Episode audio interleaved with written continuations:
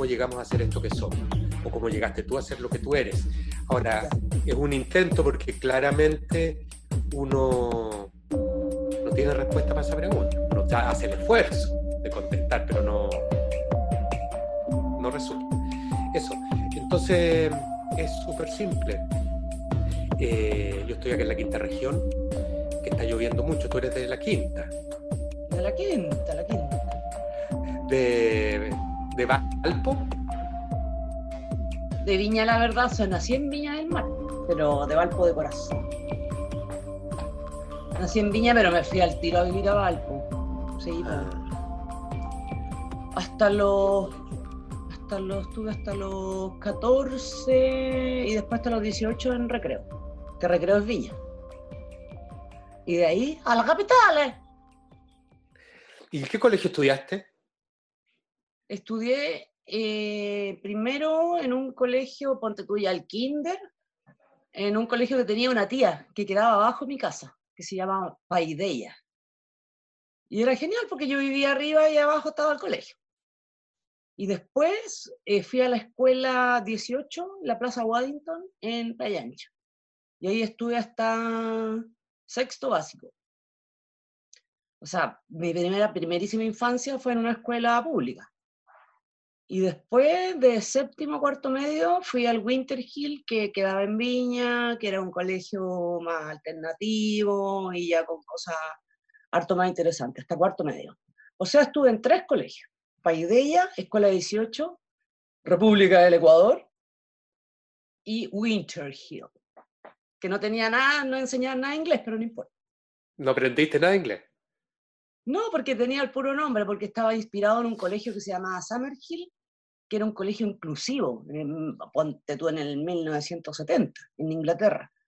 Entonces los directores copiaron este modelo y lo hicieron en Viña, lo, fundaron en el 75, pero la gran gracia, imagínate en esa época, era que era inclusivo, tenía niños diferentes, con distintas capacidades y bla, bla. Entonces era súper visionario.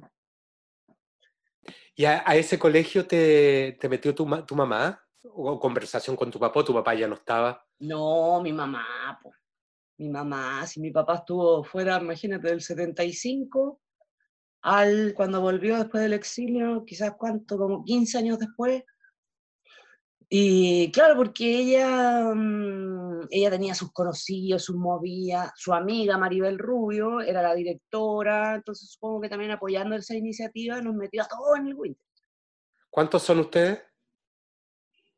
Cinco de madre, no, tres de madre y padre, es que es un enreo, ya, somos siete en total. Dos de madre y padre, dos de madre y, dos de padre. ¿Ah? Sí, no, completamente enredoso. Oye, eh, tu papá eh, escribe. Mi papá escribe. Mi papá pasó por muchas carreras entre medicina, eh, teatro, creo que periodismo. Y finalmente se quedó como el escritor que es, pues, desde hace mucho tiempo. El, ¿cómo te, ¿Qué opina de tú estás trabajando en una serie o estabas, trabajaste en la serie Helga y Flora, que fue escrita por tu papi, hasta donde tengo entendido? ¿sí? ¿Qué opinó él de ti en la serie? Lo que pasa es que yo creo que él es súper poco objetivo, porque él encuentra que ya yo soy la mejor actriz del mundo. Pero yo no le creo y supongo que hay una cosa como de entre chochera y, y realmente creo que igual él compatibiliza, o ¿cómo se dice? Eh, empatiza, empatiza con el tipo de actuación que yo hago o que logro o que logro. Él no me conoció, él me conoció grande, entonces yo creo que es poco objetivo, pero también yo creo que sería, sería menos efusivo si realmente yo no le gustara como intérprete. Cuando él volvió, ¿tú ya eras actriz? No, Volvió cuando yo tenía como 15 o 16 años. Pero en realidad le, permitió, le permitieron volver, pero después él todavía vivía en Alemania. Él cuando volvió definitivamente a vivir aquí, que debe haber sido hace unos ocho años atrás, obviamente que yo ya era actriz. ¿Y quién fue lo primero que te vio? ¿En qué obra te vio primero o película o lo que sea? Eh, puede haber sido Los Ojos Rotos. Puede haber sido eso.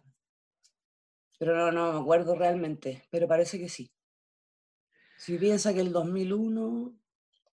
No, no me acuerdo, la verdad. Es que eh, dentro de esas idas y venidas que él hacía de Alemania, antes de que viniera a vivir definitivamente, venía como cada dos años. Entonces seguramente vio exámenes, vio cosas que no recuerdo. Sí, vio... Lo primero, primero, no sé. Cata, y cuando tú estabas como a esa edad de los 15 años, adolescente, enseñanza media, ¿tú cómo te veías en el futuro? ¿Te veías como actriz? ¿Te veías, ya tenías una decisión tomada respecto a tu futuro profesional? ¿Qué imaginabas de ti? No, no imaginaba mucho, eh, la verdad. Eh, no, no me veía como actriz, lo que sí eh, tenía mucha relación con el mundo del, de la actuación y del teatro porque de muy chiquitita mi mamá me metió a unos cursos de, de juego guiado, que finalmente eran clases de, de, teatro particulares más o menos, con la mm, Gloria Barrera, que es una actriz de Valparaíso. Eh, bueno, después de eso yo me metí a, curso, me metí a un curso en la Municipalidad de Playa Ancha de teatro, y ahí fue como que la primera vez que tuve como conciencia de, de, que era realmente una obra o un montaje con la profesora que se llamaba... Oh, se me olvidó, me va a matar si es que de esto. Eh, no me acuerdo. Bueno, y ahí hicimos El Príncipe Feliz, en la municipalidad de Playa Ancha. Yo quería hacer la golondrina, pero no me dieron el papel. ¿Sabes qué papel me dieron? ¿Cuál? ¿Cuál? La secretaria del alcalde del señor alcalde, encontraba fomísimo. Pero mi primera, mi primera, ahora que recuerdo, mi primer eh, fracaso fue en la escuela 18, que ahí también los niños hacíamos teatro y las cosas, e hicimos una cosa que se llamaba el duende melodía. Yo quería ser el duende, o la duende, y me dieron la letra O. Entonces, de chiquitita aprendí, eh, aprendí a aceptar los roles pequeños. Y después, en el colegio, en el Winter Hill, tuve la suerte de tener un profesor amante del teatro, Miguel Argandoña. Y él era tan amante del teatro, bueno, y este colegio era buena onda, y entonces armó un grupo de teatro del colegio, con el que hacíamos obra, ensayábamos y participábamos en competencias interregionales de teatro. Y ahí estuve hasta que salí del colegio. Y cuando llegó el momento de dar la prueba de aptitud, que me fue horrible, me fue pésimo, yo dije, chuta, ¿qué hago? Eh, y dije, voy a estudiar teatro, porque es más o menos lo único que reconozco como, como que me es cercano, tenía una familiaridad ya con toda esta historial de niña.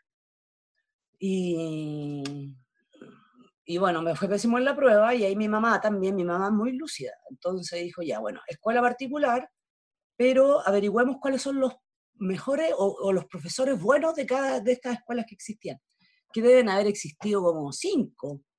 Estamos hablando del 86. Fernando González, Gustavo Mesa, Fernando Cuadra, el Teatro La Casa. ¿Qué otra por ahí? Poquitas, poquitas, poquitas. Y finalmente llegamos donde Gustavo Mesa por la calidad de los profesores. Y ella me ayudaba, pues investigábamos, ella tenía amigos también que tenían que ver con esto, era amiga de la Yael Unger, por ejemplo. Entonces, ahí buscando me, quedé en eso. Pues. Pero me acuerdo que alguna vez pensé eh, que me hubiese gustado estudiar algo que tuviera que ver con el audiovisual, pero atrás de las cámaras. Pero alguna vez, así como un, ahora me acuerdo de eso, pero la verdad es que decidí el teatro porque me era muy familiar. Era como, yo digo, cuando los niños son, son hábiles o buenos, no porque yo haya sido buena, era una niña, pero eh, o, o le eran fáciles las matemáticas, seguramente iban a seguir una carrera con las matemáticas. Yo creo que eso me pasó a mí al elegir eh, teatro. Me, me, sentía bien en, en, las experiencias que había tenido, lo pasaba estupendo, como que era algo que yo sabía hacer, o, o creía que ya sabía algo. Y así fue.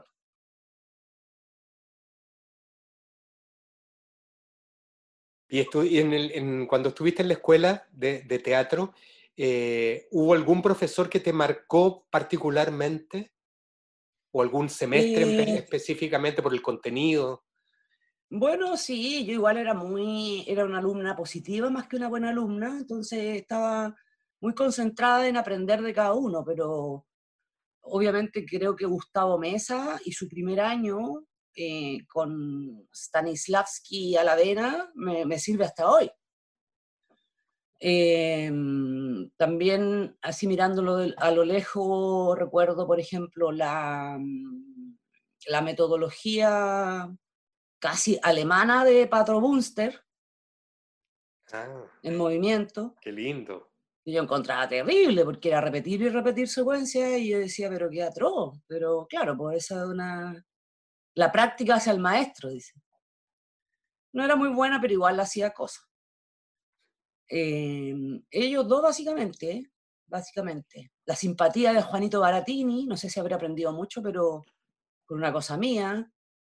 Eh, tuve también a Lucho Advis, imagínate la joya, mm. en historia del, del, arte, creo que era. ¿Y cómo era? Y era muy simpático, muy serio, muy señor. Pero también después viendo la maravilla de lo que él hacía, o de lo que hizo su carrera, uno decía, wow, el manso profe. Ahora me hubiese gustado con una edad eh, o una mentalidad más madura haberlos tenido. Tal vez algunos los desaproveché, pero si tú me decís uno que me haya marcado, creo que Gustavo Mesa fue un tremendo profesor. Yo creo que todo el mundo lo dice, todo el mundo que estuvo en la escuela de imagen rescata eso de él. Tuve un profe también que me gustaba mucho, que era eh, Rodrigo Álvarez, que murió, que era profesor de maquillaje. A mí también me hizo. Sí, era muy bueno, era muy buen profesor. Sí. Ya que yo no seguí ese camino, pero me, me, divertía mucho en esas clases. Y ahora yo evito maquillarme lo más que puedo, tú sabes. Me consta. Katy, Cata, ¿y en algún minuto pensaste que estabas equivocada de lugar? No. No, para nada, para nada. Como que lo pasaba bien. Entonces, yo creo que cuando uno lo pasa bien, donde sea que esté, nunca va a pensar que está equivocado. Sí, no me refiero a la, a la, escuela, me refiero al teatro, a la carrera. No, claro, porque siempre lo he pasado bien. No, no, o sea, bueno, así de chiste nomás, y que es un chiste súper fome, pero es decir como, oye, estudiar teatro es morirse de hambre, básicamente. Pero siempre tuve la, como la lucidez y la, y la, no sé, el empuje de mi mamá que me decía, tú nunca vas a tener problemas de dinero, porque no tendría problemas en hacer otras cosas, siempre lo dije. Y también eh, teniendo la plena conciencia de que al, de algo había que vivir. O sea, el mayor temor podría haber sido el económico. Pero también era un desafío para mí decir, eh, ya, tengo que generar dinero para ser dueña de mi propia vida. Y no vivir colgada de alguien que me auspiciara, como son los padres, hasta que uno deja de estudiar. Como que yo tenía siempre la conciencia de que terminando la escuela, ya yo era responsable de ganar mi propio dinero y me las arreglé, y trabajé en un montón de cosas recién salida de la escuela. Hasta que, como por cuatro años, en cosas diversas, siempre relacionadas con el arte. Ese era mi, mi, pie, mi, mi pie forzado, aunque, aunque fuera lejano. Tenía clarísimo que nunca iba a ser otra cosa que no estuviera relacionada con, con el arte o la cultura. ¿En qué trabajaste? Entonces, hice clase de, en los colegios. Eh, y mmm, trabajé, por ejemplo, cáchate la cuestión, trabajé una vez de, para una distribuidora de películas que yo me inventaba de que estaba relacionado con el arte, pero lo que tenía que hacer era mmm, era con un eh, cuenta persona, eh, ir a contar las personas que entraban y salían a las funciones que esta distribuidora hacía. Entonces, por ejemplo, tenía que estar en la, en la función de las 3 y de las 7 con mi contador. Entonces yo contaba a la gente que entraba a la película, en el fondo tenía que llenar una planilla, era un trabajo bien curioso. Y ahí, uno, dos, tres, y yo me sentía con mi trabajo. Y como era cine, estaba bien, pasaba. Hice chistes para Condorito también. Eso, Me encanta contar eso. Me encanta contar eso, porque imagínate qué freak. Yo trabajaba en una revista cultural de corresponsal de teatro, revista que no veía a nadie, revista cultural Facetas, de Mario, Mario Rojas, creo que se llamaba el señor. Fernando Rojas, que después tuvo a cargo el Teatro de la Esquina. Y su señora, Bernardita. Entonces ellos tenían una revista cultural que se llamaba Revista Cultural Facetas y cubría todas las cosas culturales, cosa que, que a mí me da pena que no exista una, una guía cotota física, bueno, ahora sería absurdo física, pero una guía cultural actualizada no, no existe eso, ya no existe ni una parte. Bueno, y trabajando ahí, eh, una niña me dijo, debe haber sido porque yo echaba chistes, inventaba cosas, eh, me dijo, oye, ¿sabéis que tengo un trabajo que tú, eh, escritores para Condorito necesitan? Alguien que invente chistes. Y yo, ya, pues, estupendo. y una reunión, y trabajé como, de haber trabajado como medio año, como seis meses. Después no era muy, muy gratificante económicamente, porque uno escribía, escribía chistes y una comisión elegía tus chistes. Y si no elegía ni uno, ni uno, porque pagaban por, eh, pagaban por chiste o por el porte del chiste. Siempre cuento esto, que es demasiado chistoso. Con Doricosa tenía un valor, que era la página entera. Ponte tú las historietas de Iconé, que eran tres cuadraditos, tenía otra. Ahora, si hacía uno largo de dos páginas de chiste, era más plata. Me deben haber elegido algunos, algunos pocos, pero realmente no era rentable. ¿Pero viste alguna vez algún chiste tuyo en la revista cuando No, no. Me compraron algunos, pero no, no, no estaba pendiente así de, ah, ver mi chiste, no. Oye, Cata, tú tienes un perfil, eh, ¿cómo decirlo? Crítico. En el sentido, tú, por ejemplo, en las redes sociales, tú eres reconocida por ser tremendamente crítica de, de la realidad donde estás metida yo tengo la sensación, pero esto es una sensación nomás, que todo eso es una herencia familiar. Eh, tú siempre hablas de tu mamá, de tus hermanos, tienes un hermano que es que el rey de los, ¿cómo le pones, le pones tú? El rey de las cartas al director. Exacto, por ejemplo. ¿Hay algo familiar en esa manera crítica de mirar la realidad? Em, yo creo que más que familiar, eh, yo creo que, yo diría escolar. Yo creo que se lo atribuyo al colegio más que, más que a mi casa. Mi mamá, de hecho, es una persona muy, muy, muy generosa, muy positiva, muy tratando de siempre buscarle el lado bueno, tratando de buscarle, de entender la realidad, de, ¿ah? eh, más que crítica. Pero el colegio, yo siempre digo que nos deformó, porque todos tuvimos el mismo colegio, todos mis hermanos. Entonces, en el colegio siempre no, bueno, tratábamos de tú al profesor. Eso era una cosa que también era muy innovadora para, el tiempo, imagínate. Eh, siempre nos dieron la, la, opción de dar nuestra opinión, de tener una opinión acerca de las cosas. Eh, yo creo que eso básicamente más que una cosa familiar, con mi papá casi no viví, eh, que él puede haber sido más, más crítico, pero, pero no, obviamente que en la casa eh, se discutían los temas, se hablaba, pero no, no, tuve una mamá así crítica del sistema ni alegadora, al contrario, contrario, ella era que no, ah, con amor, con respeto, esa era eso era lo que ella nos entregaba. ¿Cuál es el motor como emotivo que, te mueve a hacer las críticas que tú haces? la realidad social, la, la diferencia. Yo siempre me, siempre he tenido una, creo que una mm, hiperconciencia de la realidad. También a veces se lo atribuyo a mi horóscopo, aunque no creo mucho en los horóscopos, pero creo que, creo que soy muy, muy capricornio, muy, muy dura para desprenderme de, de tener una, de, esa, de, esa, de esa realidad eh, social que ha existido siempre, pues, desde que yo tengo memoria, imagino que tengo 52 años, yo creo que ¿en qué momento habrá habido justicia social en este país? En todos los ámbitos, yo no, ¿en qué momento histórico habrá habido un momento de paz? ¿En, en el periodo pequeño de Allende? No sé.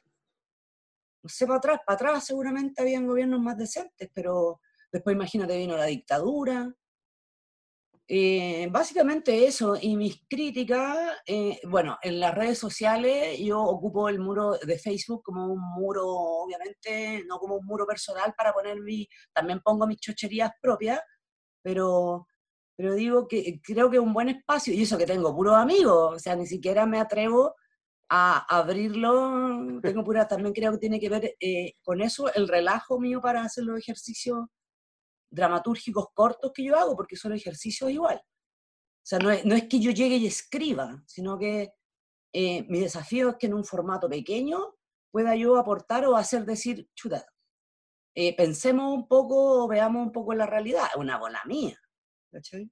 Es como mi propio diario pequeño, donde yo misma soy la editora. Es que, es que te pregunto porque, o lo hago notar, porque efectivamente yo también lo veo así como un lugar de un ejercicio permanente, que hay gente que se puede incluso ofender, porque hay un comentario crítico respecto a la realidad social grande y a la realidad que nos toca profesionalmente también. Sí, claro, pero también trato siempre de ser cuidadosa de, de y, cuando lo hice, cuando lo he hecho, ha sido muy desagradable, de no dar, de no, de no hablar de nombres, con nombres y apellidos, ¿me entiendes? porque creo que no es el objetivo, sino que el objetivo es, como dices tú, decir, chuta, puede ser verdad, pero me lo está diciendo a mí. Ahí la gente que se siente ofendida es porque, es porque les cae un poncho a veces que, bueno, que yo no puedo hacer nada. Pero básicamente eso, mis diatribas, como nuestra palabra favorita, son eh, en contra sistema, injusticia o cosas que realmente están de la cabeza en este país hace mucho tiempo. Pero, por ejemplo, mis tías, yo tengo dos tías que son muy simpáticas, y mis tías me encuentran, pero ya negativísimas. Ellas encuentran que yo tengo que poner cosas más positivas. Yo encuentro que pongo cosas positivas. O, por ejemplo, que, que criticar no necesariamente tiene que ser una cosa negativa, sino que puede ser que gatille algo para que las cosas sean mejores, más justas, básicamente. Mm. Es lindo que lo asumas como, como eso, que no, que, que es una alerta respecto a lo que nos rodea y en función de esa alerta tú vas reaccionando. Sí. Eh, elaboradamente, porque no es como dices tú un, un dos, tres escribí. No, no. Y trato, a pesar de que no se note a veces, trato, trato de, de, de no ofender específicamente a nadie que se pueda ofender. ¿cachai? pero, es un, pero es un juego también. El Facebook y las redes sociales me parece que, que son una cosa tan extraña y tan lejana y poco tangible que también tampoco hay que tomárselos tan en serio y yo tampoco me lo tomo tan en serio. ¿Me entiendes? No, no es el objetivo. Es un desafío también para mí escribir en pequeño formato. Esas cosas largas así yo no las soporto, no las leo. Cata, y a, través de las redes sociales la gente ha podido, nuestro público, ha, podido ver eh, tu otra faceta que tiene que ver con la manualidad. Tú eres una coleccionista. A mí me sorprende mucho eso. Eres una gran coleccionista y ahora tú creas una nueva colección que tiene que ver con tus nuevos, con tus bordados, ¿no? Eh, ¿De dónde viene esa cosa de coleccionar, de recoger? De mi mamá de mi mamá. Y, de los cinco hijos que ella tuvo, creo que soy la única que heredó eso. Mis hermanos en general son muy despojados de las cosas, pero, yo siempre digo, yo lo heredé como por osmosis, porque ella no es que me haya enseñado, sino que yo siempre me fasciné, por ejemplo, eh, con, con, el amor que ella le tenía a las piedras, a las maderas, a fijarse en las flores. Cada vez que íbamos de paseo se, se traía de vuelta una cantidad de piedras, a veces se traía unas piedras así, que mi padrastro, que es mi papá padre, que le digo yo, que, también, que es mi segundo padre, o mi padre, básicamente, que fue como que el que me crió, digamos, que estuvo conmigo siempre físicamente, no podía creerlo, que a veces se traía unas piedras así. Eh, eh, es muy amante de los objetos ella, todavía. Y yo seguramente me alucinaba con los objetos, o sea, lograba entender su, su amor y, y, yo también pues tengo muchas piedras, yo, yo puedo pasar horas recogiendo conchas, bueno, eso no es muy, no es muy novedoso, pero si yo voy a la playa tengo que encontrar algo, tengo que buscar, me, me es un placer muy grande encontrar cosas, recolectora, pues, basura que pueda servir, no sé. Y, y el mundo de las miniaturas, que es lo que finalmente me he dedicado a coleccionar así como, no a propósito, pero me tengo una debilidad muy grande por el mundo pequeño. Y porque me causa ternura, me causa placer. Mira esto que tengo aquí. ¿Cómo no, cómo no morirme de amor con esto? ¿Se ve? Hermoso. Sí. es una máquina de coser. Y mira esta. ¿De dónde sacas? ¿De dónde sacas esas cosas? Saco, me las compro, me regalan, encuentro. Acá, acá no hay cosas tan lindas, pero cuando he ido a los, a los viajes, eh, los europeos son fanáticos de las miniaturas. No sé, los ingleses también creo. Pero son cosas que me encuentro y ya como que se vuelve eh, después como una obsesión. Y como son chiquititas, ocupan muy poco espacio. Entonces tengo una vitrina llena de miniaturas, pero la vitrina es así, pues. Oye, ¿y el bordado cuándo empezó? No hace tanto. El bordado, bueno, eh, a todo esto la cosa de las manualidades también un poco yo creo que lo heredé de mi mamá, porque ella siempre, siempre, siempre, siempre, siempre, desde que yo tengo memoria, ha hecho cosas con sus manos, diversas cosas. Y es muy hábil y muy talentosa. Para ella misma y para regalar, nunca ha sido ella comerciante. Eh, creo que también eh, lo aprendí así como, como sin querer, nunca me enseñó, seguramente me enseñó algunas cosas, pero la manualidad me gusta mucho, me gusta mucho. Y eso que nunca pensé, por ejemplo, en, en dedicarme a una carrera de ese estilo, no, ni siquiera se me pasó por la cabeza ahora que lo pienso. Y el bordado,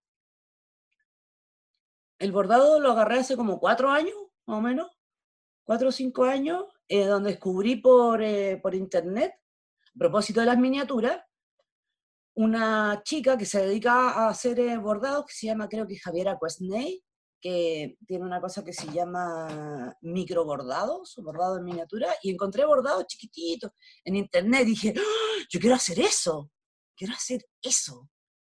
Y entonces empecé a meterme en el mundo del bordado, a buscar, yo empecé a cachar que el bordado ya no era el bordado de la señora, de que bordaba eternamente los manteles, qué hermoso, pero antiguamente era básicamente eso, bordar flores, bordar manteles, bordar fundas, bordar era más como de, de no sé, de la casa Bernarda Alba, memoria de lata, ¿cachai?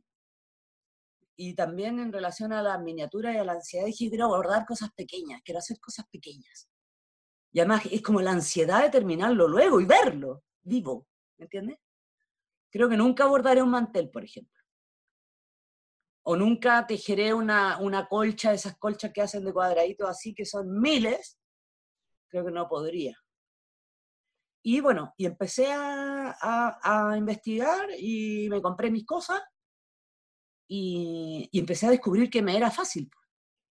Y que lograba yo cosas hermosas con, con unas puntadas, con hilo,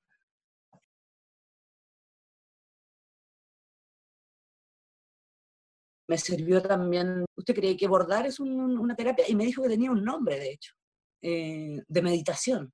Claro, porque estar ahí, no, no se puede mucho pensar en otra cosa más que en lograr lo que, el objetivo. Entonces la mente se tranquiliza y eso también...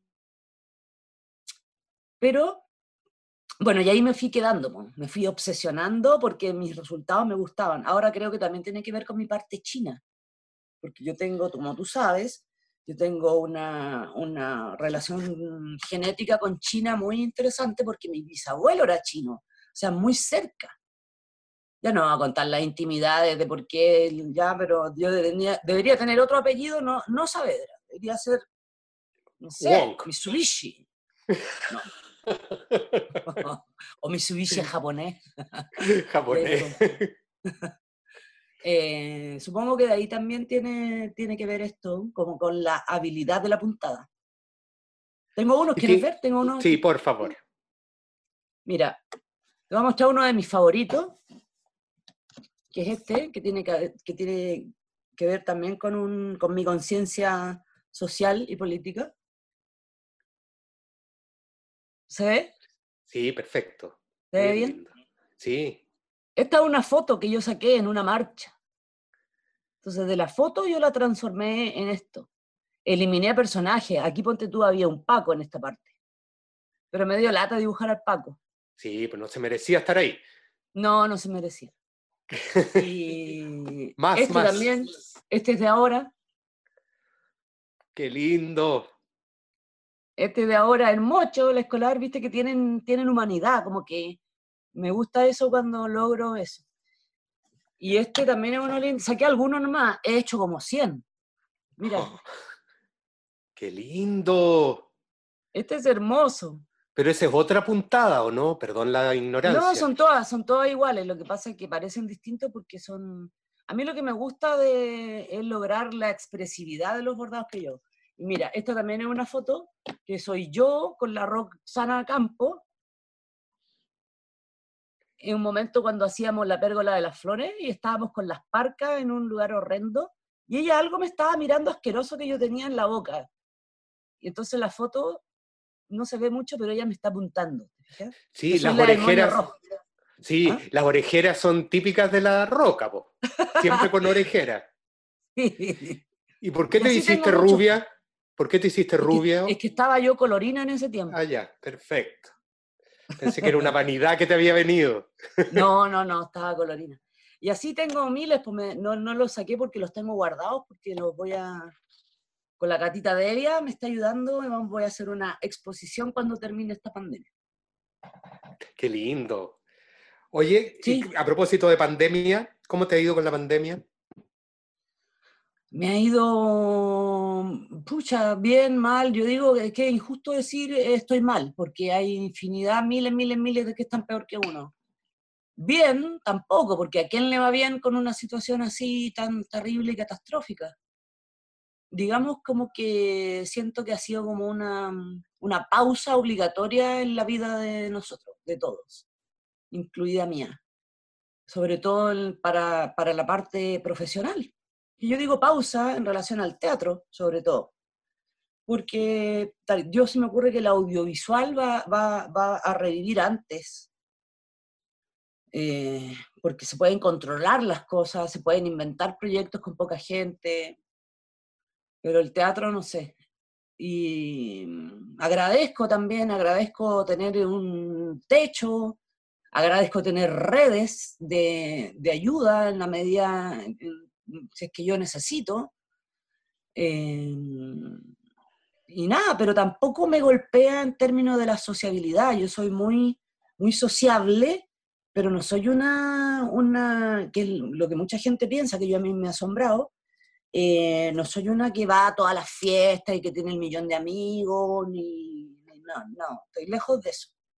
Desde hace algún tiempo estoy muy, em, muy, como una actitud media ostrácica en relación a, las relaciones o a la vida social.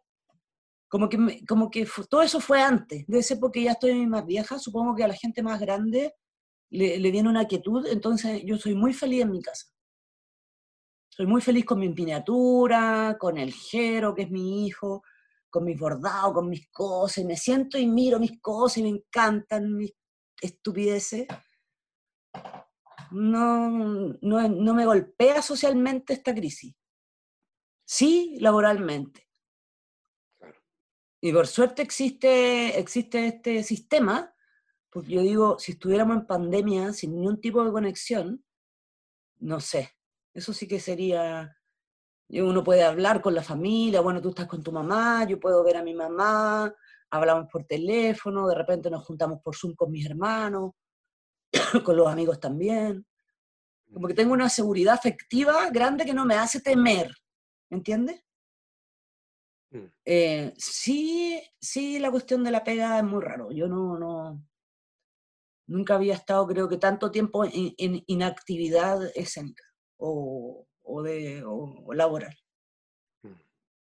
Sí, es, fuerte eso. Pero estamos todos en la misma, tampoco me victimizo porque, por eso te digo, volviendo al principio, hay gente que está infinitamente peor. Tengo unos pocos ahorros, ¿entendí?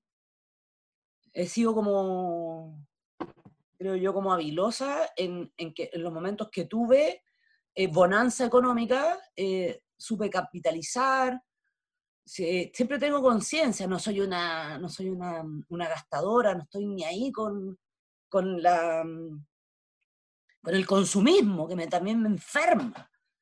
Eso me enferma, me enferma, me enferma. Yo creo que podría haber vivido perfectamente en la, en la DDR. Países donde, no sé, donde todos tuvieran el mismo auto, no sé, que también me parece también una, es un tema medio extraño, pero yo no tendría problema de haber tenido un, un Trabant. De hecho, tengo uno aquí, mira. Tengo mi propio Trabant. ¡Qué bonito! Que era el auto que, todos tenían en la... La Alemania democrática. Claro, no, no, tendría problema en eso, en comer, no sé. Bueno, pero ahí entramos en unos temas más profundos que me dan miedo. No tendría problema en comer arroz siempre, pero también entiendo eh, la desesperación de un país como Cuba, por ejemplo, en relación a la prohibición, al bloqueo, ¿me entendí? Mm. Pero creo oh. que, que, el capitalismo le ha, hecho, le ha hecho un daño enorme, enorme, enorme, enorme al mundo. Y creo que es lo que nos tiene podridos, la ambición de la gente. Eso me abisma, me impresiona y me alegra haber tenido una educación familiar y escolar que me alejara desde muy chica de eso podría yo tener eh, tres poleras, dos jeans, una zapatilla inmunda, hasta que no estén rotas, está bien. Y el Jero, mi hijo, también es así. O sea, no, no hay una, un deseo por el dinero, o, ¿entiendes? O, yo no, no, no logro comprender y creo que es lo que nos ha llevado a esta tragedia.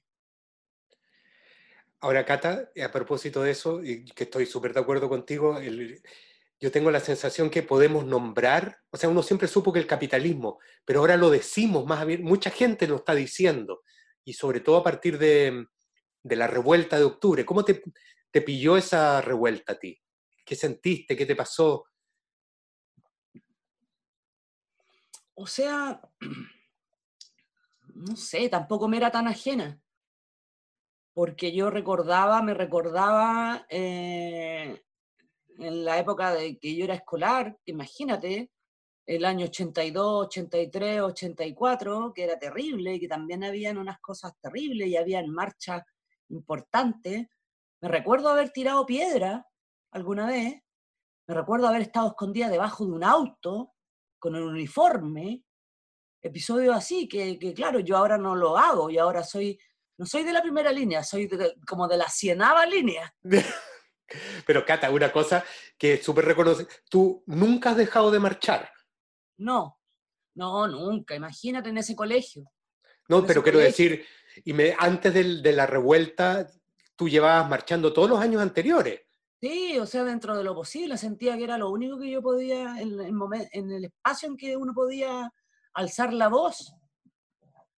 Eh, ahora me parece que con los 18 fue ya, pero realmente me gusta la palabra estallido. Hay gente que le carga, pero realmente yo siento que, que fue una olla a presión que estalló. ¿Cuántos años llevaba en esto, por Rodri? Ahora yo tengo terror. El terror más grande es que, es que sigamos igual. Yo creo que no. Yo creo que no. Pero, pero los poderosos están muy apernados desde hace mucho tiempo. Yo creo que, que el gran eh, error, por lo menos es lo que yo siento, que, que la gente que, que apoyaba al, al Pinochet eh, haya tenido un, un, un, un lugar en, en, el Congreso. Eso yo nunca lo he podido entender. Nunca lo he podido entender porque es mucha gente que se quedó en el poder y que tienen la misma, han tenido la misma, el mismo pensamiento eh, que los que estuvieron a cargo en, en, la dictadura. Entonces yo creo que ahí está todo podrido desde, desde, desde ahí. Si por ley hubiese sido prohibitivo que alguien que hubiese simpatizado con el genocida hubiese tenido un cargo político prohibido, eh, creo que las cosas hubiesen sido tal vez diferentes. Creo que en Alemania era un poco así, ¿no? Sí, pues por ley uno no puede eh, pertenecer, o sea, no puede eh, resaltar, ensalzar cualquier cosa que tenga que ver con el nacionalsocialismo. Está prohibido por ley, diga. Sí, eso es lo que yo creo que debería haber ocurrido aquí. Si tú ves para atrás, si tú te ponías a buscar todos los que están acá, muchos de los que de la derecha que están en el poder eh, han sido pero simpatizantes y defensores acérrimos del, del genocida. Pues. Entonces yo eso no, está podrido esto de hace mucho rato y me da, me da mucha pena, porque, eh, porque somos un país súper simpático, un país es súper rico en muchas cosas. Mm. El teatro que tú haces, eh, ¿cómo decides el teatro que tú haces? Porque no haces todo lo que te invitan, o haces todo lo que te invitan. No, casi todo, es que ahora casi me invitas tú nomás por Rodri.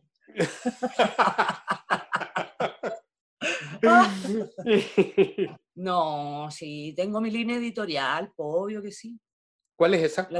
La, tengo en el teatro, la tengo en todas las cosas que yo haga, o sea, como que decidí tenerla. Y que creo que esa es mi, ha sido mi resistencia y mi, mi bandera de lucha.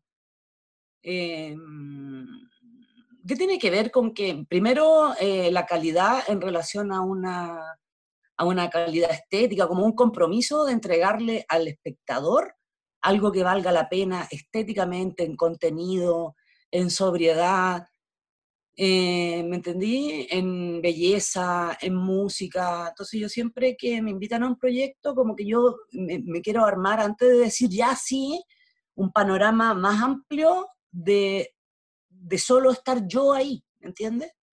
Mm. Y eso a veces me hace bajarme de proyectos. Eh, o audiovisuales por lo general. En los del teatro no me bajo porque hace tiempo que estamos juntos y creo que hay una, hay una, una comunión ahí muy rica. Eh, pero también hay otros directores, ahora tal vez haga una cosa con plana. Mm, eh, pero el teatro, claro, el teatro imagínate que uno no gana nada y más encima, pero por ejemplo nunca he tenido la... No, si me han inventado cosas más, más comerciales y realmente no, no, no, me, no me interesa. Eh, no, no me interesa. No me interesa trabajar en algo que tenga como pie forzado tener un rostro de televisión. Eso lo encuentro, ya digo, no, pues entonces, ¿cuáles son las prioridades? ¿Que, que haya un rostro de televisión para que te traiga dinero para tu obra o, o para qué? Eso es lo que no, eso, ese tipo de teatro aunque sean obras buenas y todas, pero ya si el productor tiene como pie forzado tener a, un, a una estrella para que le traiga... Son opciones también, pero que a mí no me, no me hacen sentido. Preferiría que un director me diga, ¿sabéis que tengo esta obra increíble? Es hermosa, tengo este elenco que me gusta mucho, y aunque no haya ni un rostro, me da lo mismo. ¿Me entendí? Eso es como... Eso es lo que no me gusta, aunque haya dinero de por medio. Y me pasa lo mismo con el audiovisual. Y con la televisión ya yo lo, fue como una decisión. Es como, es como mi propia resistencia, porque yo siempre digo, yo podría, podría tener mucho dinero, podría haber eh, usado mi fama desde, desde la nana, de repente que fue lo más mediático, incluso de antes, porque yo trabajé en la tele desde muy chica, como de los 22 años. Tuve 10 años. Mm pero no, no me... como que eh, todo eso lo capitalicé antes, hasta que tomé una decisión, decisión de vida, que también fue muy inspirada por mi amigo Bélgica Castro y Alejandro Sidekin. Entonces ahí era, era como, como constatar en carne propia que sí se podía eh, prescindir de eso. ¿entiendes? Prescindir de, de las fábricas de salchicha. Pero a costa, a costa de, ganar infinitamente menos dinero en la vida para los sueños, no sé, de viajar, de tener más cosas. Es lo que hablamos, de en el fondo eh, eh, rechazar la, la, tentación capitalista que finalmente es lo que nos ha llevado a todo este desastre.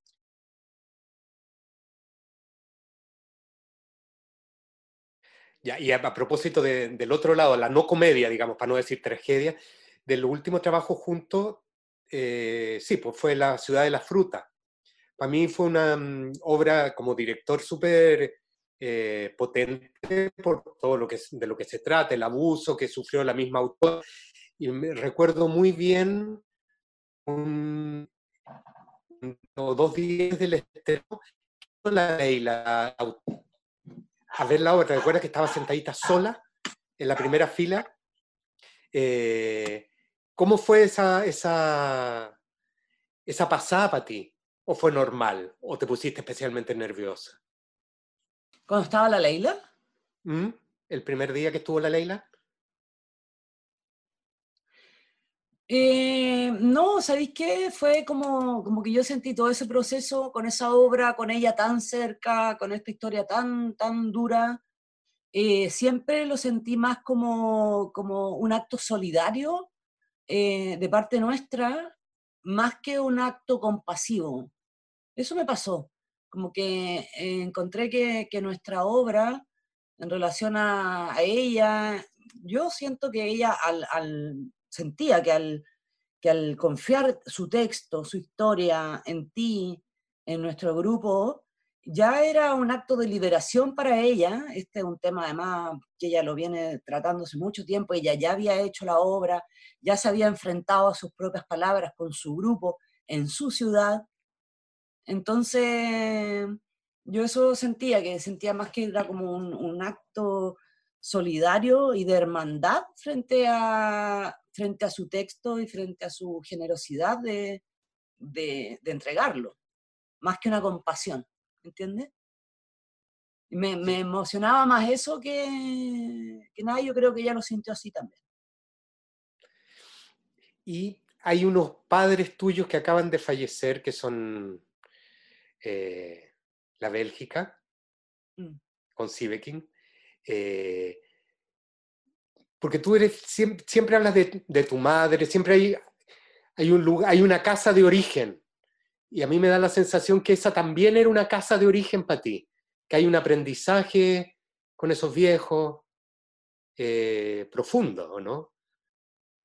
Sí, o sea, yo me los encontré de suerte, porque yo, bueno, aparte de todo lo que uno sabía como, como actriz de ellos, de estos personajes, de estos viejos increíbles, de sus obras, de sus premios nacionales, de la remolienda, yo los vi cuando yo estaba, vivía en Viña escolar, yo obviamente iba al teatro, porque siempre nos motivaron esa parte, mi mamá siempre estaba atenta a todo lo que venía a la región, o, veníamos a Santiago a ver, entonces siempre había como una cercanía muy grande con el mundo cultural, independiente, como, como espectadores nomás, no solo con el teatro, sino que con el cine, con las exposiciones, con libros, con... Em, y, claro, yo los conocía, como los conocemos, los conocíamos todos. La vi a ella en La Celestina, increíble, me acuerdo en el, en el Cine Arte de Viña, una cosa así. Eh, y bueno, trabajamos en La vida me mata, pero no nos, no nos tocó trabajar juntos, sino que estuvimos finalmente juntos en un resultado, la película de Sebastián Silva. Y, y después vino eh, La Nana y después hicimos Gatos Viejos. Y ahí, ahí ya nos hicimos súper amigos.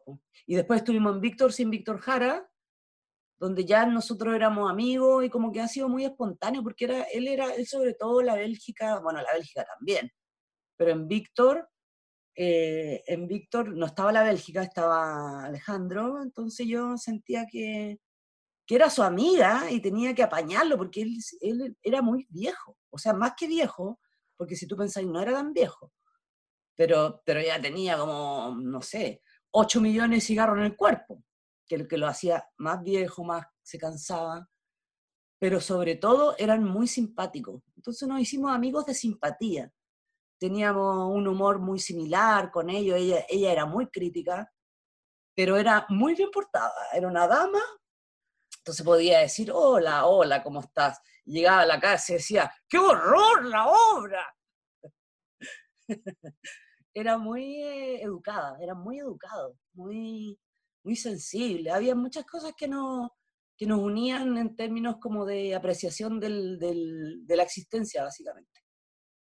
Muy austeros, em, muy poco engreídos, muy poco engreídos para el nivel que tenían.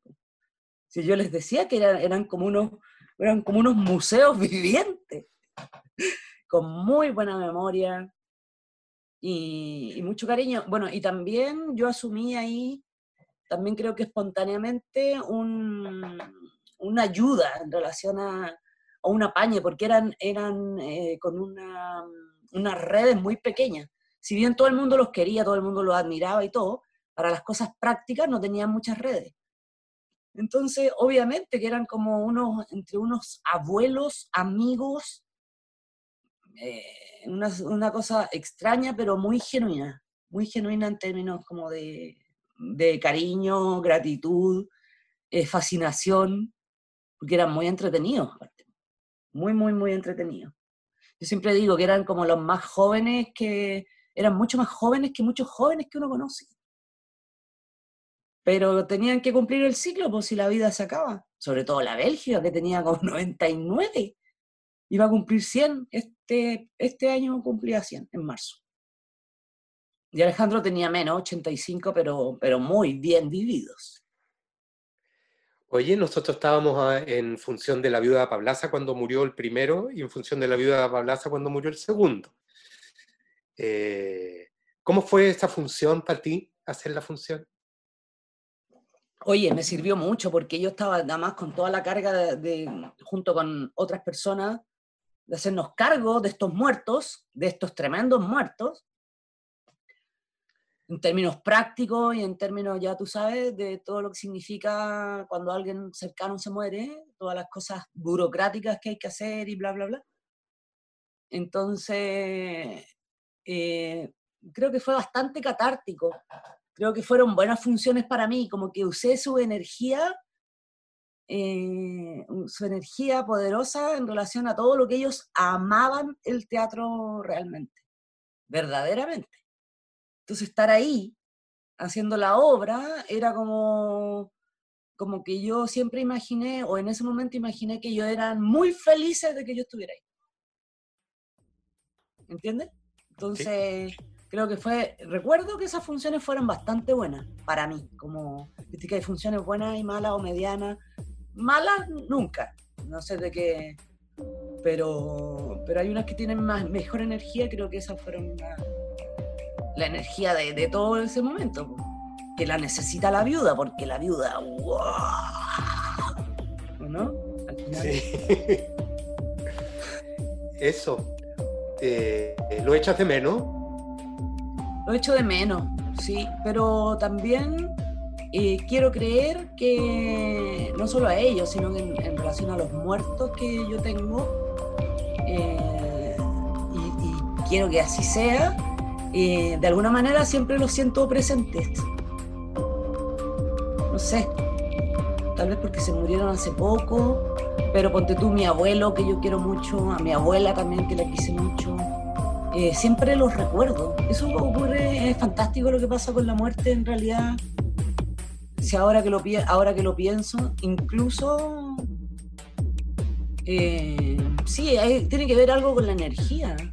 Yo creo, creo que es verdad eso que se muere uno físicamente nomás, pero que si uno queda eh, marcando algo en la vida de alguien, nunca va a dejar de existir. Eso creo yo.